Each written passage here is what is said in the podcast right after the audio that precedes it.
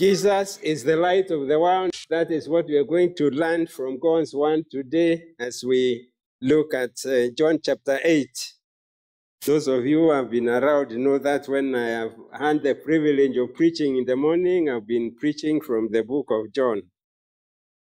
And uh, we are going to look from verse 12, but I would like us to read the whole chapter, not the whole chapter, but the first 30 verses.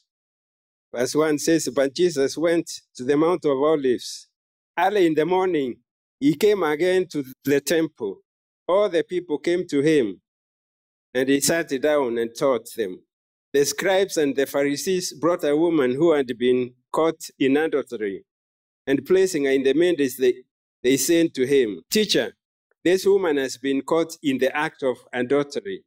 Now, in the law of Moses, now in the law, Moses commanded us to stone such a woman, such women. So what do you say? This they sent to test him, that they might have some charge to bring against him. Jesus bent down and wrote with his finger on the ground. And as they continued to ask him, he stood up and said to them, Let him who is without sin among you be the first to throw a stone at her. And once more he bent down and wrote on the ground. But when they had it, they went away one by one, beginning with the older ones. And Jesus was left alone with the woman standing before him. Jesus stood up and said to her, Woman, where are they? Has no one condemned you? She said, No one, Lord. And Jesus said, Neither do I condemn you. Go and from now on sin no more. Verse 12. Again, Jesus spoke to them, saying, I am the light of the world. Whoever follows me will not walk in darkness, but will have the light of life. So the Pharisees said to him, You are bearing witness about yourself. Your testimony is not true. Jesus answered, Even if I do bear witness about myself, my testimony is true, for I know where I come from and where I'm going. But you do not know where I come from or where I'm going. You judge according to the flesh. I judge no one.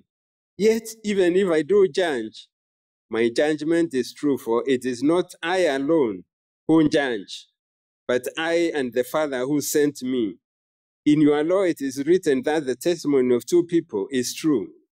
I am the one who bears witness about myself, and the Father who sent me bears witness about me. They said to him, therefore, Where is your Father? Jesus answered, You know neither me nor my Father. If you knew me, you would know my Father also. These ones Jesus spoke in the treasury as he taught in the temple, but no one arrested him because his hour had not yet come. So he said to them, Again, I'm going away, and you will seek me, and you will die in your sin. Where I'm going, you cannot come. So the Jews said, Will he kill himself, since he says, Where I'm going, you cannot come? He said to them, You are from below I'm from above. You are of this world. I am not of this world. I told you that you would, would die in your sins, for unless you believe that I am He, you will die in your sins. So they said to him, Who are you? Jesus said to them, Guess what I have been telling you from the beginning. I have much to say about you and much to judge, but he who sent me is true, and I declare to the world what I have heard from him. They did not understand that he had been speaking to them about the Father. So they said to him, Where when you have lifted so Jesus said to them, When you have lifted up the Son of Man, then you will know that I am He, and that I do nothing on my own authority, but speak just as the Father taught me. And he who sent me is with me. he has not left me alone. For always, for I always do the things that are pleasing to him. As he was saying these things, many believed in him.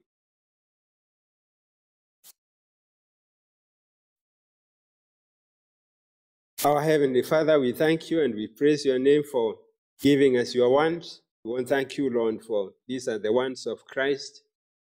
There were people who were doubting, there were people who did not believe, especially the religious leaders whose motive and desire was to, to destroy Jesus. We pray, Lord God, that we will not be counted with those who sought to destroy Christ those who did not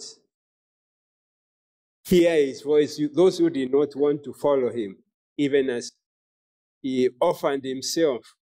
We pray, Lord God, that we will be those who hear and those who follow, just like those who believed, as we have read. Be with us, bless your one together this afternoon, for we pray this in Jesus' name.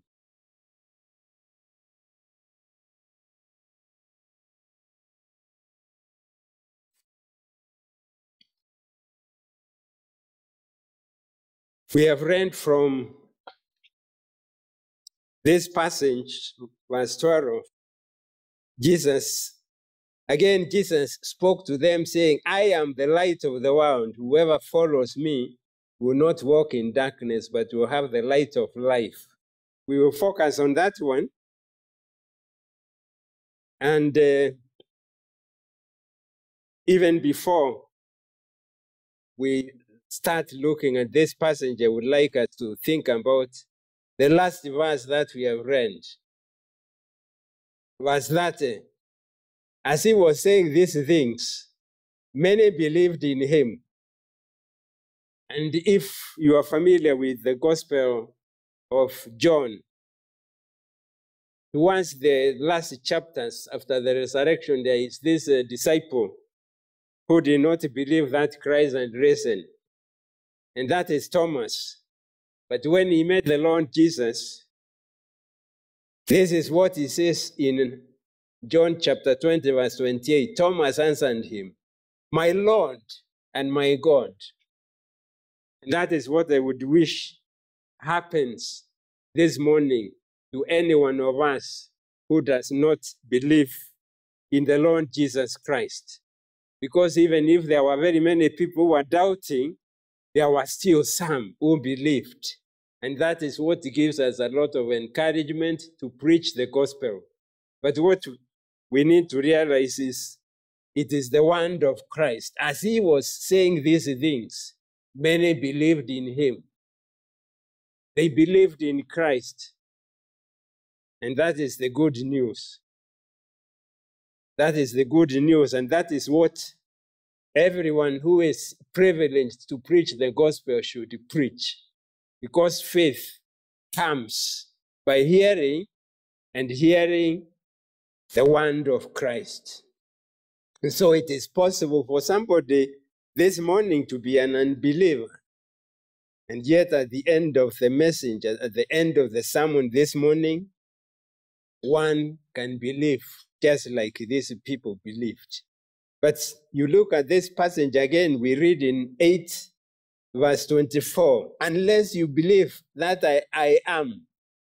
I understand the He, because uh, what we have in our Bibles is unless you believe that I am He, you will die in your sins. I understand He is undent. It wasn't there in the uh, original.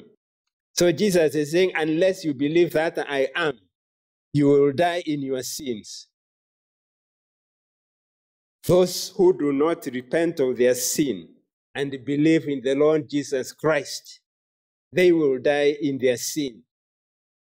And there is a lot that the Lord is telling us in this passage, and that is what I would like you to pay attention to. But let me remind you the background in this passage. It was during the Feast of Tabernacles in the Jewish calendar, this was the most important feast. And there were a number of ceremonies that were taking place.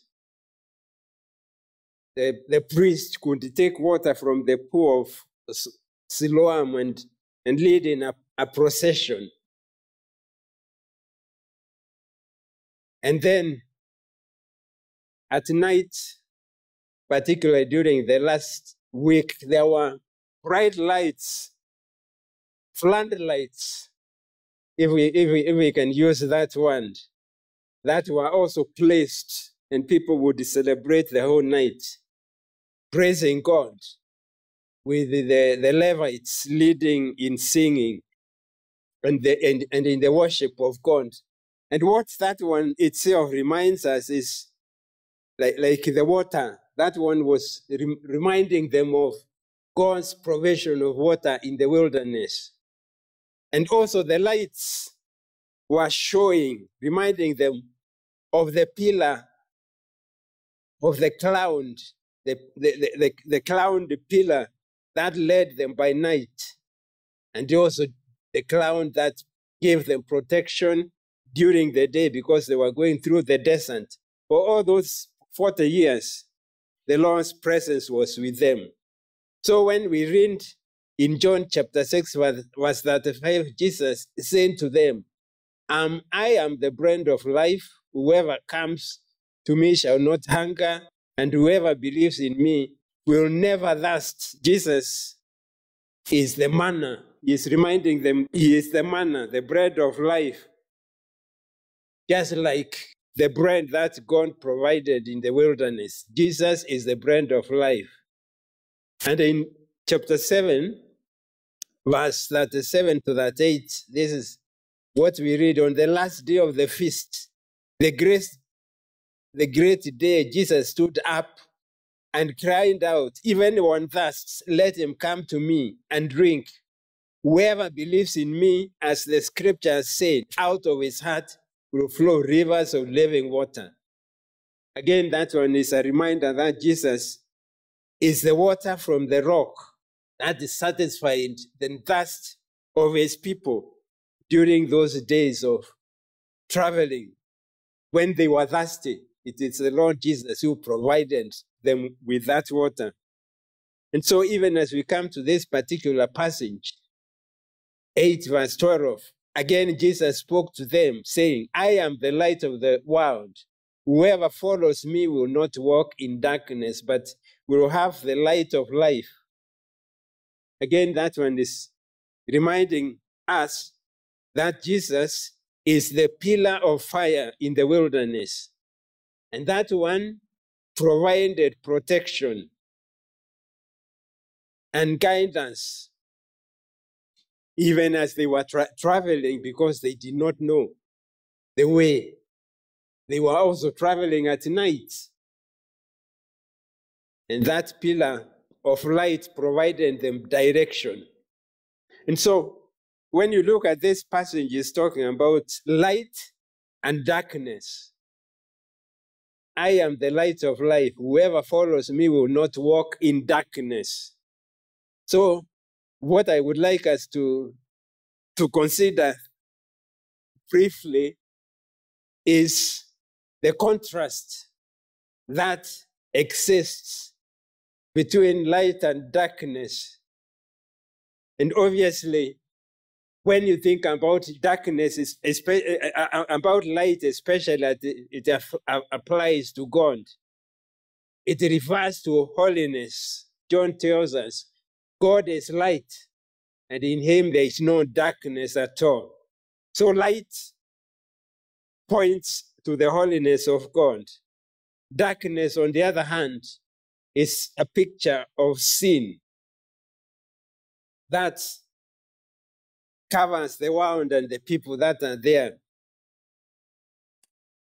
From verse 1 to 11, I know we under someone on that one, but I would like to, to, to draw some example of light and darkness from that one also from, from, from verse 1 to 11 because here we are given a situation where the leaders brings a woman who is caught in adultery she is guilty she has committed a crime she has broken god's law she has broken the seventh commandment And the penalty for that one is death. And that is what these religious leaders are asking. Because they want Jesus to answer, to give an answer, to give a verdict on what happens to one who breaks God's law. It is quite clear what they are saying is what uh, Moses instructed that she, she needed to be stoned. Whoever committed such a crime was to be stoned to death, but not one, because adultery is between two people, although it is only the woman who was brought here. But what I would like you to get from that one as an illustration of light and darkness is maybe at the beginning you can ask yourself, which who, who is guilty? Who is the most wicked sinner? The woman who was caught in adultery or the accusers, those people who brought her and, and, and threw her at the feet of Jesus and expecting Jesus to give an, an answer. Because as uh, we read, what they were interested in. Verse 6 This they sent to him that they might have some charge to bring against him. They were bringing her to Jesus not because she had broken God's law, but they were looking for something, an accusation. Their interest was not justice, not God's law that had been broken, but their interest and their motive was to find something to pin Jesus. Because if Jesus said, Go ahead, stone her, that, that would have put them into problem with the Romans. Because at that time, the Romans were the rulers, and it was not to, to the Romans, that was not a, a crime worthy of death. And then if he said you don't, you, you, you don't stone her, then again, it, it would appear as if Jesus was not upholding the law of God. So, so that is what they, they saw as the dilemma. And Jesus, because he knew what was in their heart, their motive, Jesus is the light of the world. And light shines where there is darkness. These people came quite excited because now they knew they, they, they were going to pin him down, to find something to accuse him. But when Jesus asked them, the, the one who is without sin to be the first to cast the stone on her, I think that brought a lot of silence. And Jesus continued writing on the, on the ground. And one by one, starting with the oldest, they, they left. Jesus was left with the woman.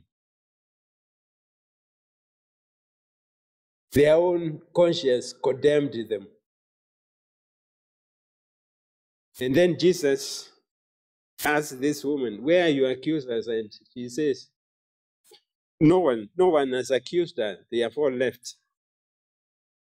And Jesus told her, Neither do I. Go sin no more. At that point, we see the mercy of God. This woman is aware of her sins. She is not condemned, she is forgiven. That is the grace of God. And so at the end, we can say the woman was enjoying the light of Christ. Her sins are forgiven.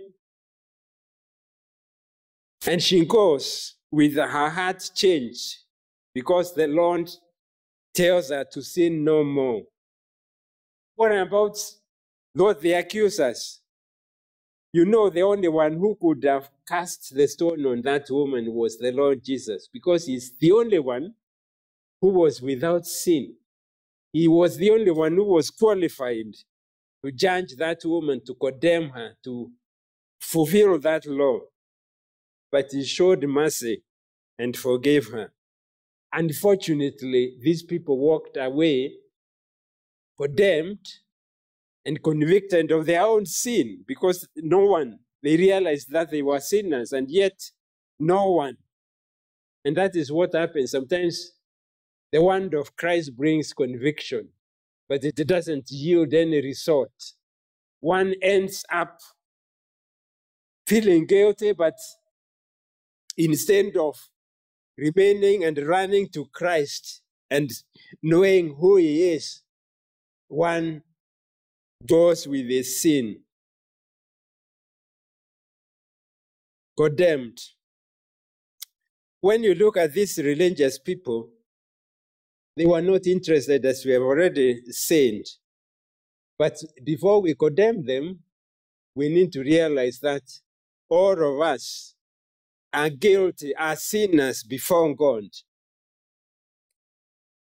God's one declares, oh, All have sinned.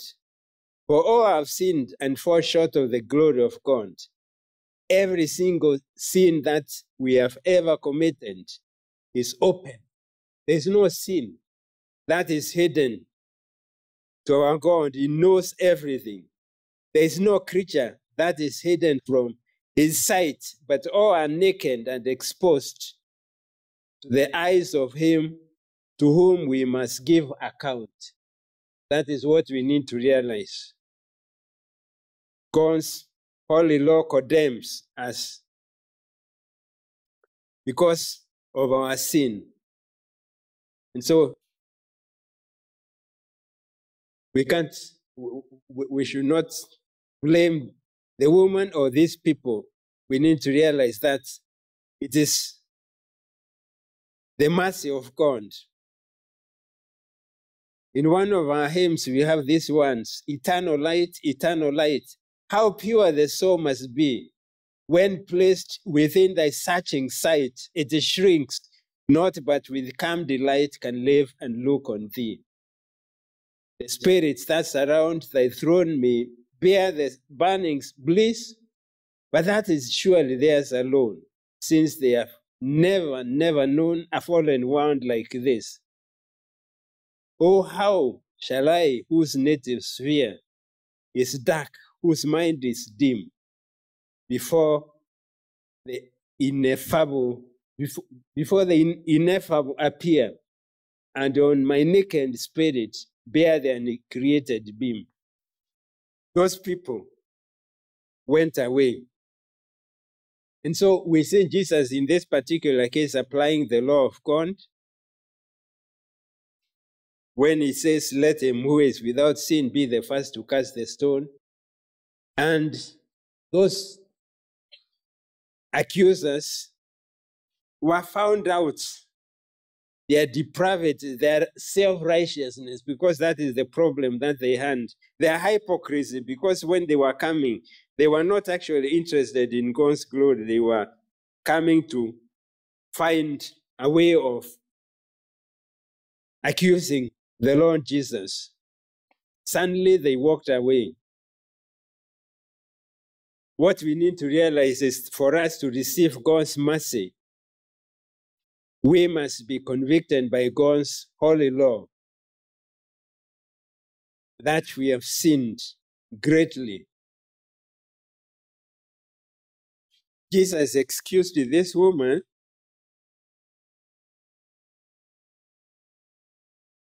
He did not condemn her, but he did not excuse her sin. He did not condone her behavior.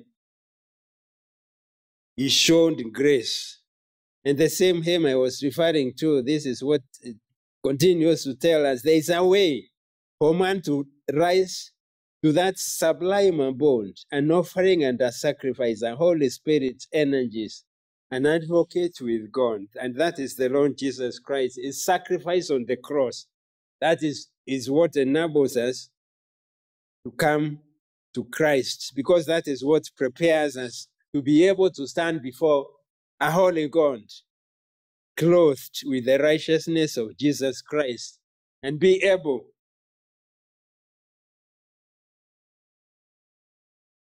to stand in his presence. That is what enables the sons of ignorance to dwell in the eternal light through the eternal love. So God's grace is for those who repent of their sins. Because God's grace satisfies the law that is broken. I would like us to now look at this this this passage and uh, because it is an astounding claim that Christ is making when he says, I am the light of the world, whoever follows me will not walk in darkness, but will have the light of life. That is a really big claim, an astounding claim, because what the Lord is saying, He is saying that He is actually equal with God. We have already referred to the Old Testament and the, the, the what the, the, the Feast of the Tabernacle was remembering. So, what we need to realize from this passage is uh, when Jesus is making this claim, he's actually claiming to be God. We're going to look at the, the claim that Jesus makes. For example, in, in Exodus chapter 13, verse 21, and the Lord went before them by, by day in a pillar of cloud to lead them along the way, and by night in a pillar of fire to give them light, that they might travel by day and by night the pillar of cloud by day and the pillar of fire by night did not depart from before them. And in Exodus chapter 14, verse 19 and 20, then the angel of God who was going before the host of Israel moved and went behind them, and the pillar of cloud moved from before them and stood behind them, coming between the host of Egypt and the host of Israel. And there was the cloud and the darkness, and it lit up the night without one coming near the other all night. I think we can, we can say that um, when the, the children of Israel crossed the Red Sea, it was by night, because that is what this passage is telling us. But to them, it was light throughout the night. To the Egyptians, it was darkness. And even there, there we see the picture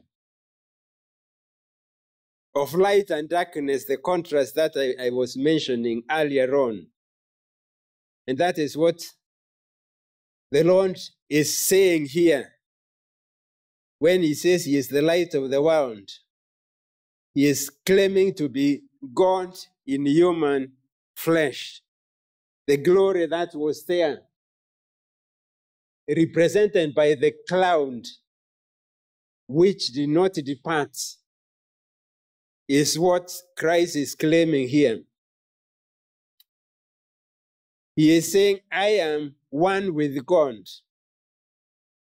He is the great I am of Exodus chapter 3. When God revealed himself to Moses in the burning bush, and Moses asked, What is the name in Exodus 3:14, God said to Moses, I am who, whom, who I am. And he said, Say this to the people of Israel, I am has sent me to you. And that is what Jesus is claiming here. Let's look at verse 24, for example, of John chapter, three, chapter 8, the chapter we are considering. Unless you believe that I am, you will die in your sins. And also in verse 28, when you have lifted up the Son of Man, then you will know that I am. And in John chapter 8, later on in the same chapter, verse 58, truly, truly, I say to you, before Abraham was, I am. And that is why the, the, the, the, the Jews wanted to stone him. But he, he left them. So Jesus is claiming to be God. he is also claiming to be the Son of God, and there is the emphasis of that one in this passage. Because in verse 14 says, I know where I come from and where I'm going. He tells them, You are from below, I am from above. Jesus came from the Father. He speaks on behalf of the Father.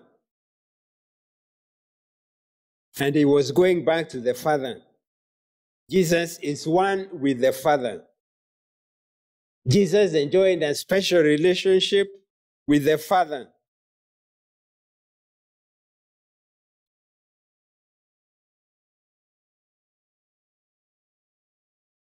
In verse 19, they are asking, Why is your father? Jesus answered, You know neither me nor my father. If you knew me, you would know my father also.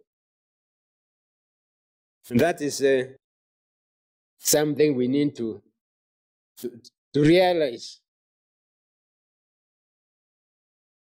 Jesus speaks on the authority of the Father, and he does not do anything on his own.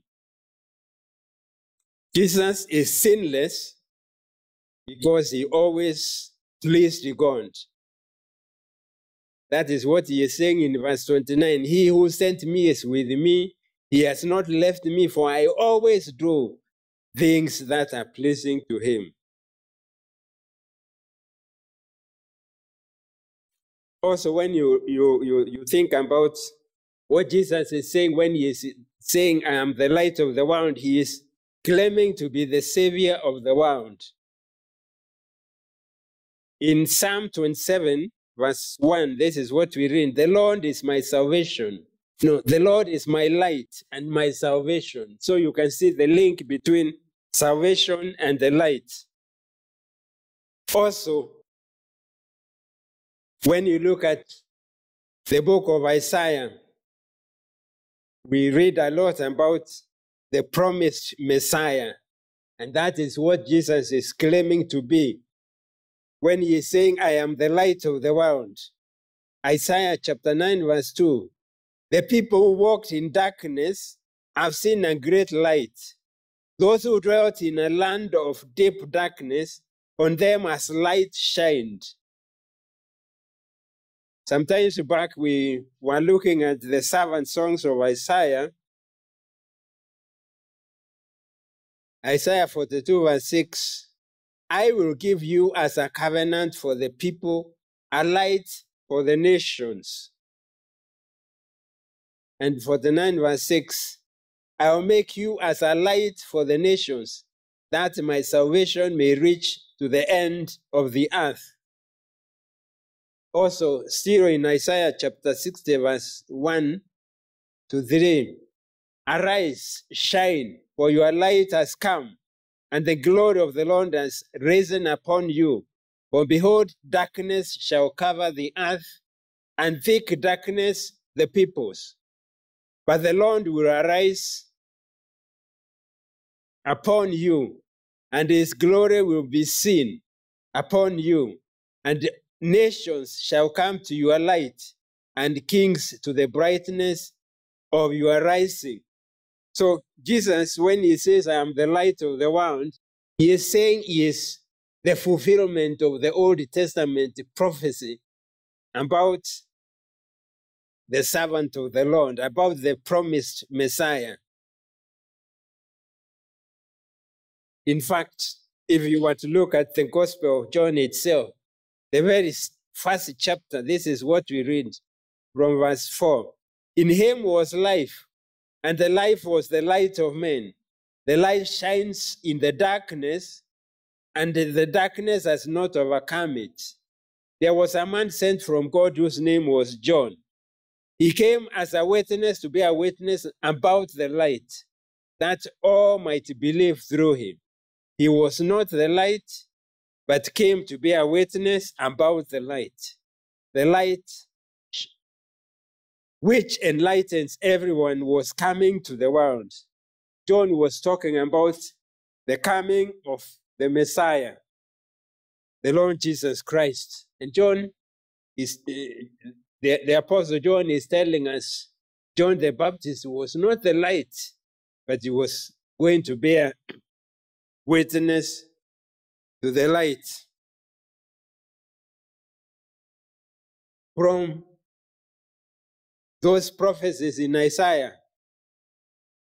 we learn that Jesus is not just the light of the Jews, but of the world. That is why he saying, I am the light of the world. And maybe one of the reasons why the Jews hated him is because they thought the Messiah was coming as their Redeemer.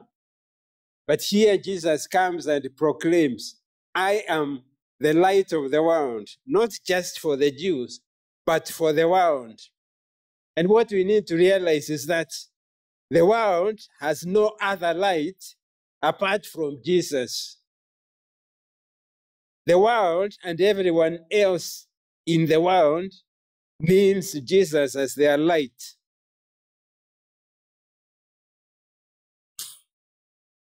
And when you think about this light, this is the light that makes sin to be foreign and ugly. I would like just to remind you of the picture again of the woman caught in adultery. Because when Jesus said, Let him who is without sin be the first to cast the stone, those people were thinking about their sins. And that is what convicted them. That is what condemned them. That is what made them going away one by one, one by one. The woman, of course, was con- con- condemned because she had broken God's law. But even there, when the Lord had mercy on her, she also learned what it means to be forgiven and to live a transformed life.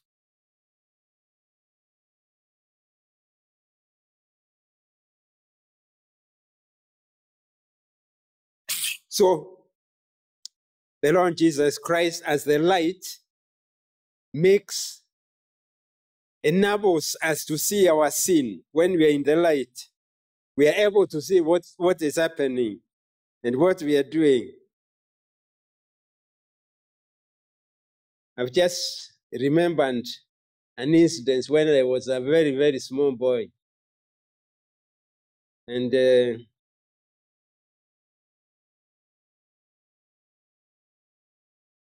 Those days there were no lamps. My father came at night, food had been prepared, it was in a, in a pot. And I was given the responsibility of serving him. But it was in the dark. I got a, a plate and went and served. I thought I was serving him well. I put something in the plate. And when I gave him, he spit and he asked for water. What had happened in the house? There was a, there was a, a, a sufuria which was full of cow dung.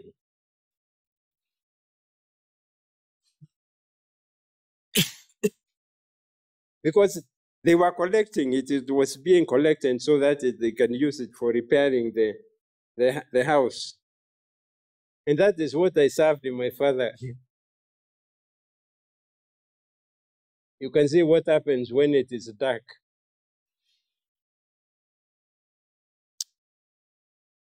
I don't forget that incident. I wasn't punished. I think my father understood even though you, used to be very strict with me. But anyway, I hope it illustrates it to show us what it means to, to do things in darkness. And when there is light, we are able to see so that we do the right thing. If there was light, there, was, there wasn't a torch. You know, they were using the fire for cooking. And when when you're finished with the cooking, the fire goes off. There is no way you you you you you you, you could uh, get any light. And that, that is what the Lord does. He exposes our sins. He enables us to see ourselves. When we are before Christ, we are able to see our sin and we can only go to Him for cleansing, like that woman found when she was forgiven and she was told to sin no more.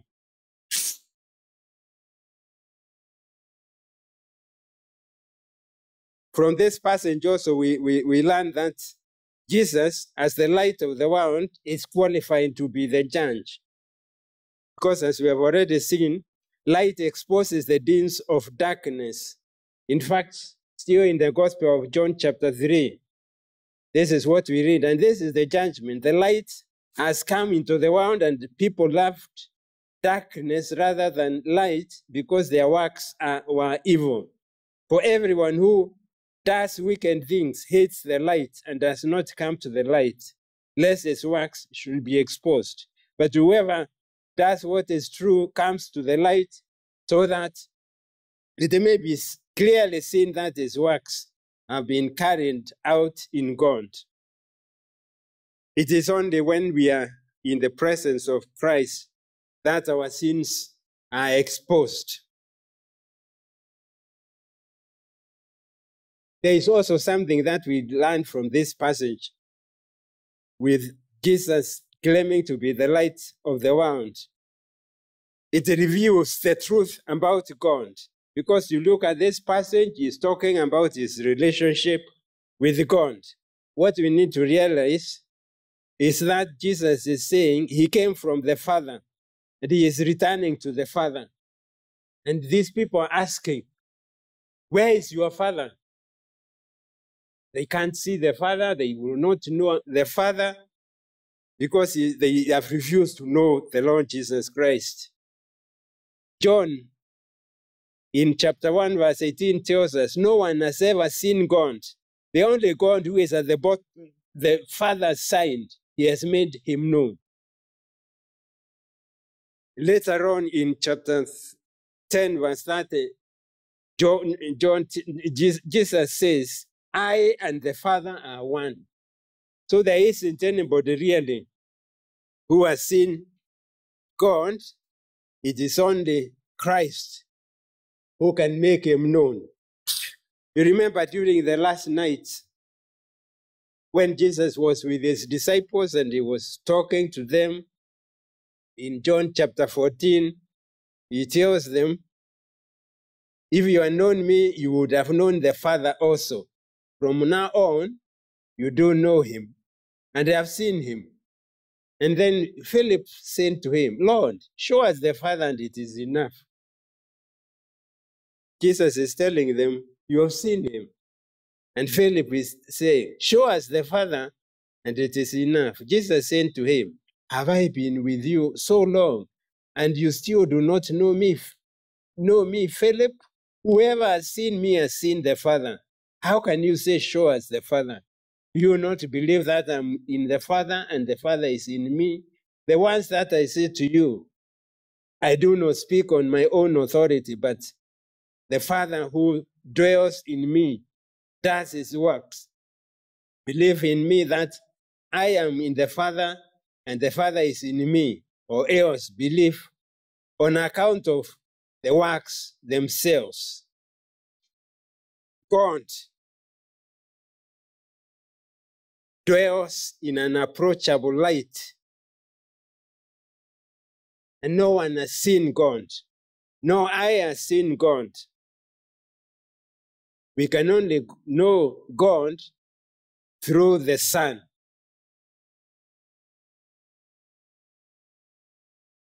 Hear what Jesus says All things have been handed over to me by my Father, and no one knows who the Father is except the Son. And, and no one who knows who the Son is except the Father, or who the Father is except the Son, and anyone to whom the Son chooses to reveal him. So, really, these people were in total confusion. They took the Lord Jesus Christ, they looked at him from a human point of view, They were just thinking he is a man like them. In fact, if you read the previous chapter, they, they are questioning how does this man knows so much and yet he has not been to school to one of the theological institutions. Where did he learn? They did not believe in him. But what he is telling us through this proclamation that he is the light is that for us to be able to know God, it has got to be through him. You remember the hymn we sing, whose chorus is Praise the Lord. Let the earth hear his voice. Praise the Lord. Let the people rejoice. Oh, come to the Father through Jesus, the Son, and give him the glory, great things he has done. There isn't any hope for any one of us to approach God who is holy unless it is through the Lord Jesus Christ. He is truly God in human flesh. He is the all sufficient Savior who provides for all the needs of his people. When Jesus is making this, this great proclamation, this claim, he is making himself equal with God. He is saying, I and the Father are the same. And what do we read in verse 20? These ones he spoke in the treasury and as he taught in the temple. But no one arrested him because his hour had not yet come. He was claiming to be God, and that was to the Jews blasphemy.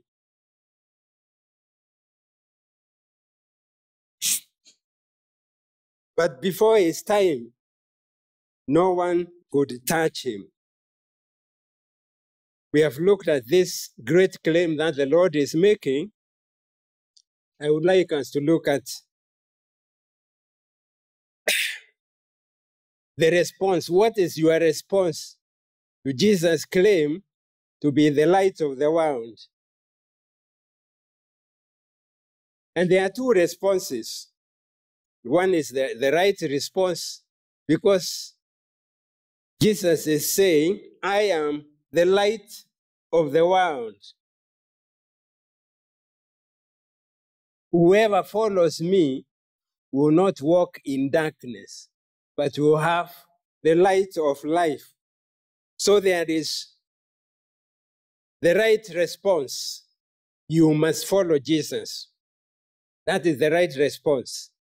And to follow Jesus means to trust him as your Savior and to obey him as your Lord.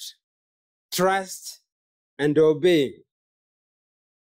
And when Jesus is, is, is saying, Whoever follows me, he is looking at those people who are going to be totally committed to him with no looking back. Remember when he called his disciples, they, they were fishermen. Simon Peter, Andrew, his brother, John, and James, they were partners in the fish, fishing business. So them, he said, Follow me, and I will make you fishers of men. And they followed him. They left, we are told they left their boats with their father, and, and, and uh, they left that business completely. It was total commitment. Also, in, in the book of Luke, chapter 9, from verse 57 to 52, there, were, there was somebody who was very enthusiastic who wanted to follow Jesus. And, and he said, I will follow you wherever you go. But Jesus told him the truth. Foxes have their own holes, birds have their nests, but the Son of Man doesn't have a place to lay his hand. And then there was another one who wanted to follow him, or, or Jesus requested him to follow him. But he gave an excuse. He wanted to go and, uh, and, and bury his father. But Jesus told him, Let the dead bury the dead. Another one wanted to go and say goodbye when the Lord told him to follow him. But the Lord told him, Whoever puts his hands on the plow and looks back is not worthy of the kingdom. And so, what Jesus is expecting from his followers is a total commitment. You remember the call of Matthew, a tax collector, somebody who was well off as, as the tax collector. And when the Lord found him and told him, Follow me, he left what he was doing and followed Christ. And we are told later on, he gave a, a feast with very many tax collectors. Maybe he was wishing them, bidding them farewell. And, and uh, those disciples, those apostles were totally committed to following Christ. That is what is expected of the followers of Christ. But we need to realize that if we don't follow Christ, then we will walk in darkness. We will walk in darkness. Only those who follow Jesus will walk in the light. And those life is prom- to those who follow Jesus, life is promised. Remember, and we, we, we've been referring to the Exodus example. The Lord was going before them in the pillar of cloud. Those people had no option but to follow that cloud because it gave them direction.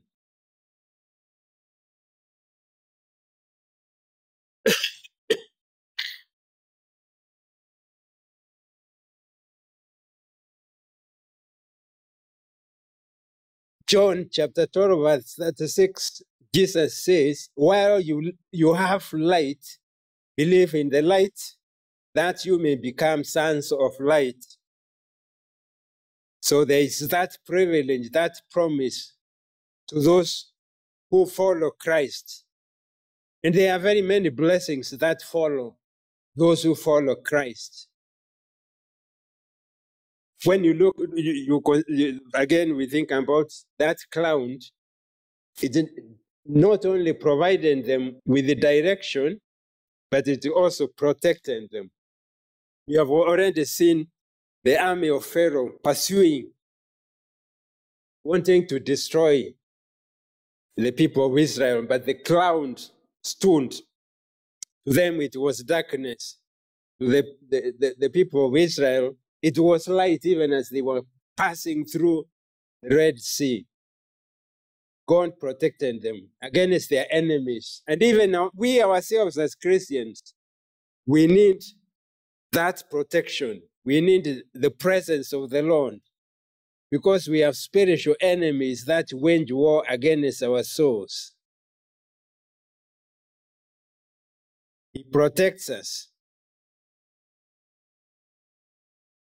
We long for the day when this world will be filled with the light of Christ as the waters cover the sea. At that time, all darkness will be gone. The works of darkness and all the sons of darkness will be cast out.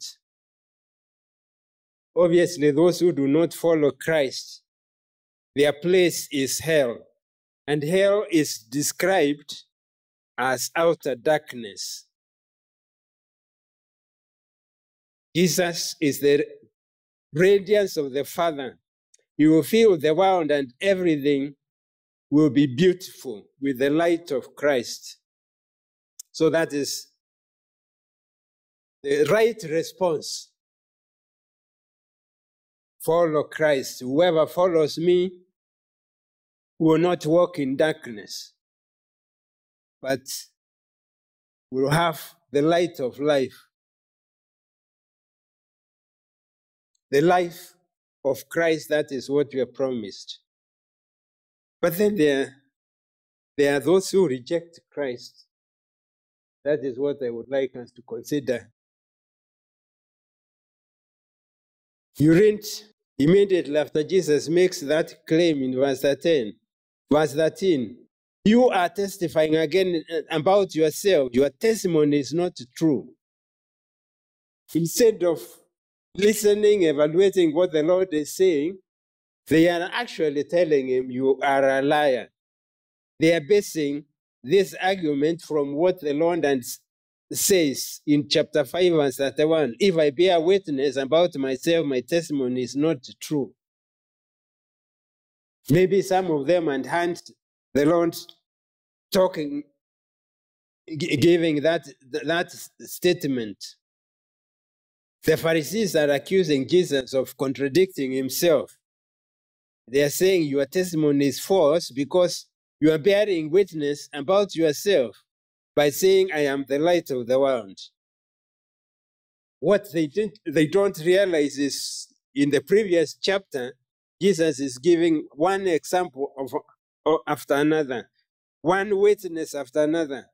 John the Baptist, the miracles that he, Jesus performed, the testimony of Moses himself, the word of God, the works that Jesus had performed were all bearing witness. And then he is talking about the witness of the Father. The Old Testament prophecies all pointed to the, the Lord Jesus Christ. The few that we have looked obviously confirm that. So they are rejecting Jesus based on the law, the evidence of two or three witnesses to establish a charge. That is what is we read in Deuteronomy 19, verse 15.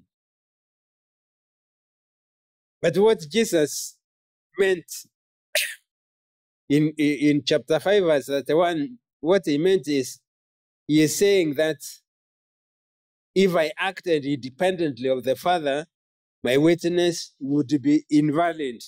His witness would not be true if he was actually acting independent of the Father. But what we need to realize from this passage is the fact that these people were rejecting Jesus for, for no reason, no good reason at all.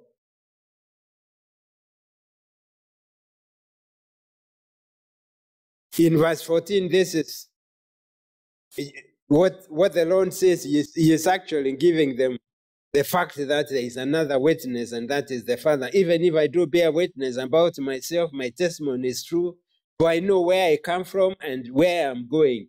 But you do not know where I come from or where I'm going. He is telling them that I came from God, I'm going back to God.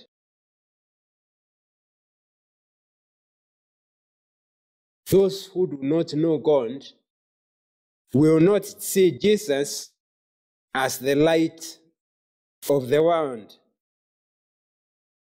These people were judging Jesus outwardly, according to the flesh. That is what we have read in verse 15. So without spiritual life, we will not be able to see the light. We will still be in darkness. Jesus judged people in truth because he depended on the Father, the Father who had sent him. He is claiming he is not his only witness, he is not just the only one who is the witness. The Father also bears witness about the Son.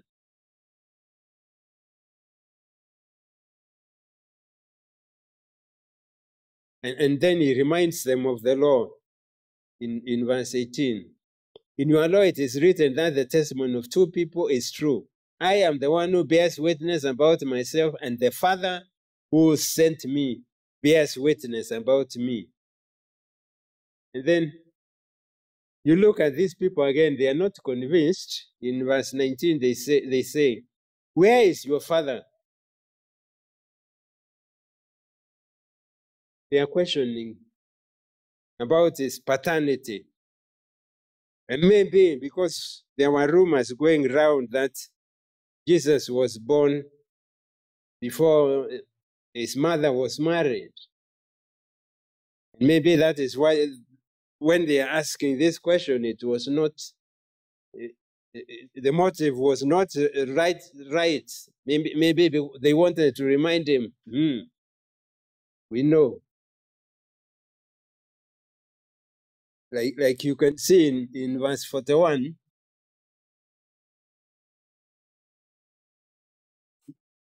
Jesus says, You're doing the works of your father, the devil. He said to him, We are not born of sexual immorality. We have one father, even God. And, and, and maybe that is what was in their mind when they are asking, telling Jesus, asking Jesus, Where is your father?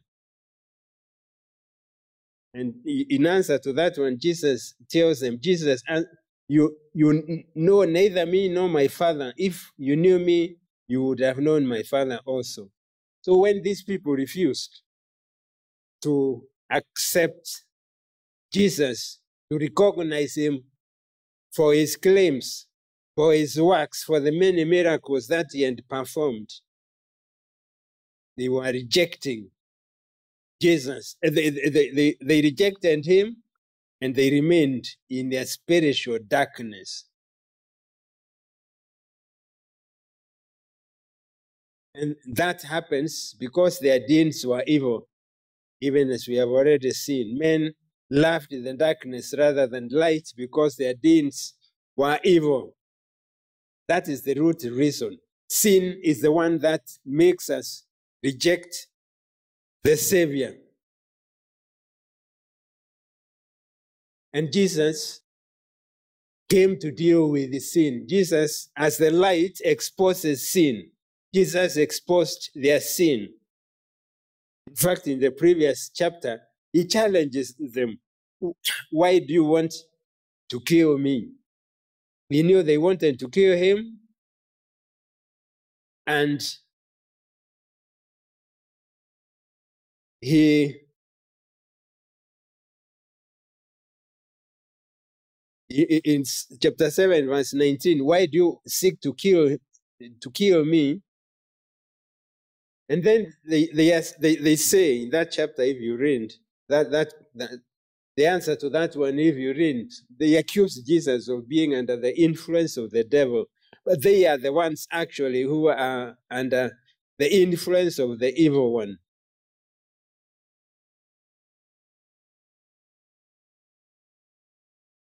So we, we, we need to realize that the only way we can ex- escape is by accepting our sins. When the wand of God has come to us and it has pointed our evil deeds, we don't run away, we don't deny, we don't start mocking like these people did. We need to accept that we have sinned before God. I would like us briefly to look at uh, by of application, the, the implications of this claim. In the first place, there is the, the issue of spiritual blindness. In verse 21, this is what we read. So he said to them again, I am going away, and you will seek me, and you will die in your sins. I told you that you would die in your sins, for unless you believe that I am, you will die in your sins. That is what he's saying in verse 21 and 24. So if you don't see the light of Christ, and follow him, if you remain in your spiritual darkness, in your sins, the Lord is saying, you will die in your sins.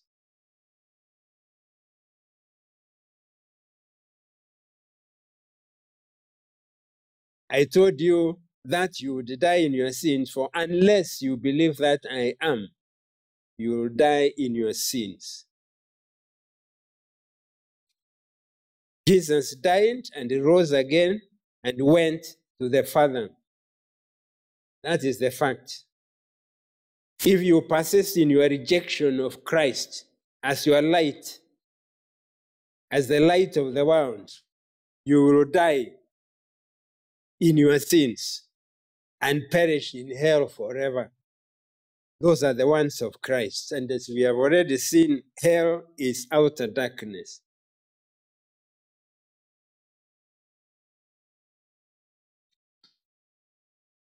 I'm reminded of a, a song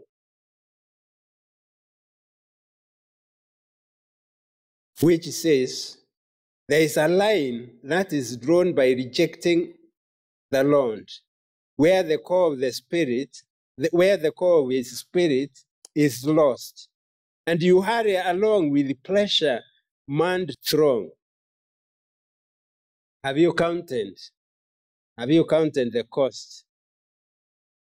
Have you counted the cost if your soul should be lost?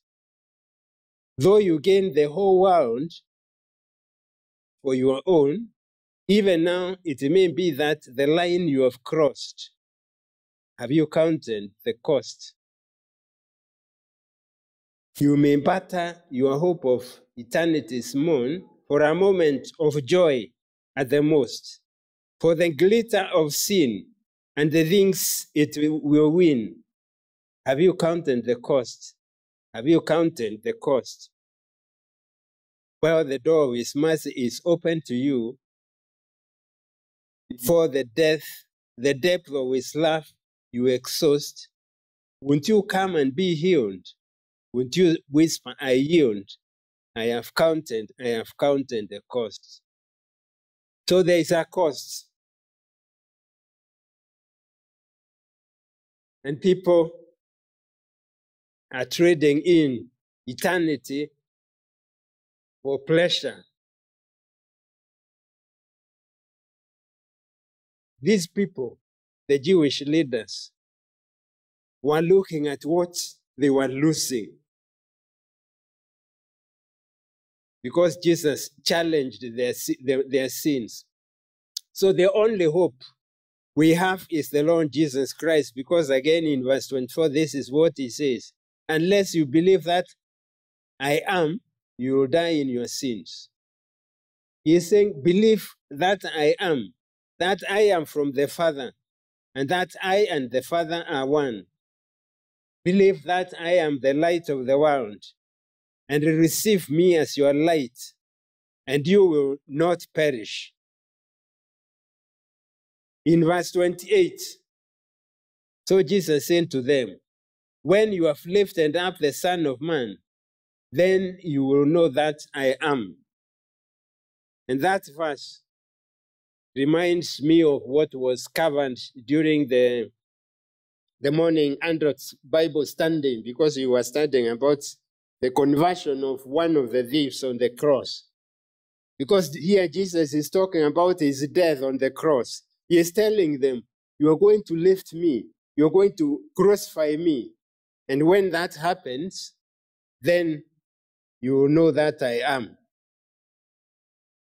If you remember what we read in the Gospels about the, crucifix, the crucifixion of Christ, there was darkness from the, the, the, the, the, sixth hour, from 12 say to around three o'clock. Darkness, great darkness.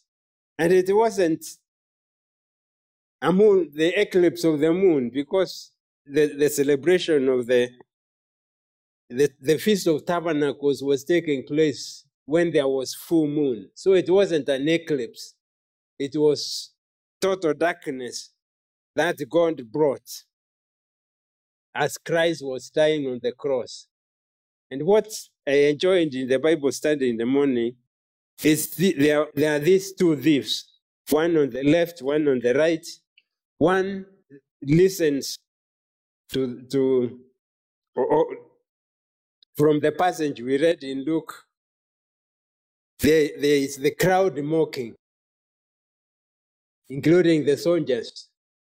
And then the Lord prays, Father, forgive them, for they know not what they are doing. And then after that, one of the thieves starts mocking Jesus. If you are the Christ, save yourself and save us, save us also. And then the other one rebukes him. Don't you realize that we are under the same sentence? And this one has not done anything. He is aware of the reason why he is dying. And he knows that Christ is innocent. And then he prays, Remember me when you come to your kingdom. The Lord had given him faith and enabled him to see that there is a kingdom, to look beyond the present suffering and to long for the kingdom of Christ. So, to even though there was total darkness the world around, there were people. At least we can we can count on two: the the, the thief who prayed, pleaded with Christ to remember him. There was light. He could see a future in the kingdom of God, and he longed to be in that kingdom. But the, the other one was mocking. The people were mocking also. They remained in their darkness. Also, we are reminded of the one of the soldiers, the one who was leading, who confesses that truly this is a righteous man. So there are people, even though there was darkness, there were people who were still able to see Christ as the light of the world. And obviously, that was not the end because when he was buried, after three days, he rose triumphantly. He had overcome all the works of darkness.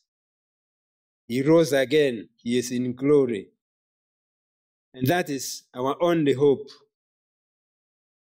They crucified Jesus, and that accomplished his mission as the Savior of the world. Jesus is in glory, reigning forever, and he is going to come one of these days in glory, not in humiliation like he came the first time. The, the job that we have is to believe in him Believe in him now and you have your sins forgiven.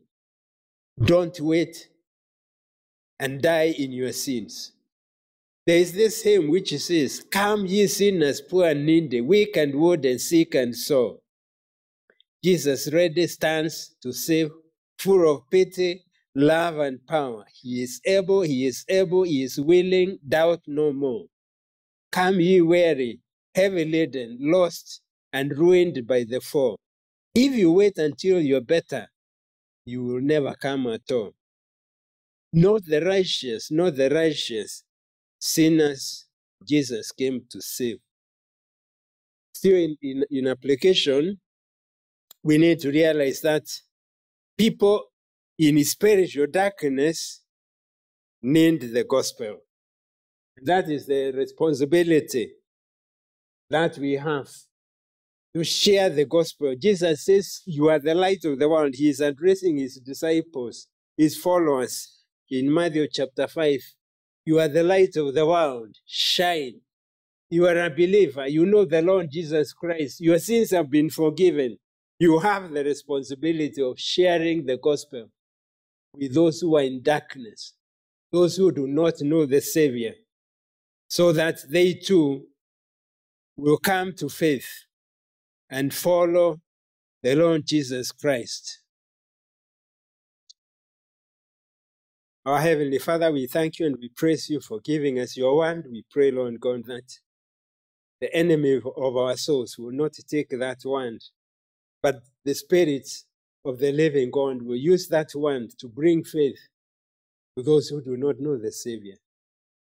And those who know the Savior, Lord, we pray that we will be encouraged. Even though we face many challenges in this life, we pray, Lord God, that we will be able to see those challenges, those problems that we face in the light of Christ. Because this world is, we are there for a moment. Christ is coming for us. But when we if we die before he comes, then we will be with him. Lord, make that one our hope. We pray this in Jesus' name.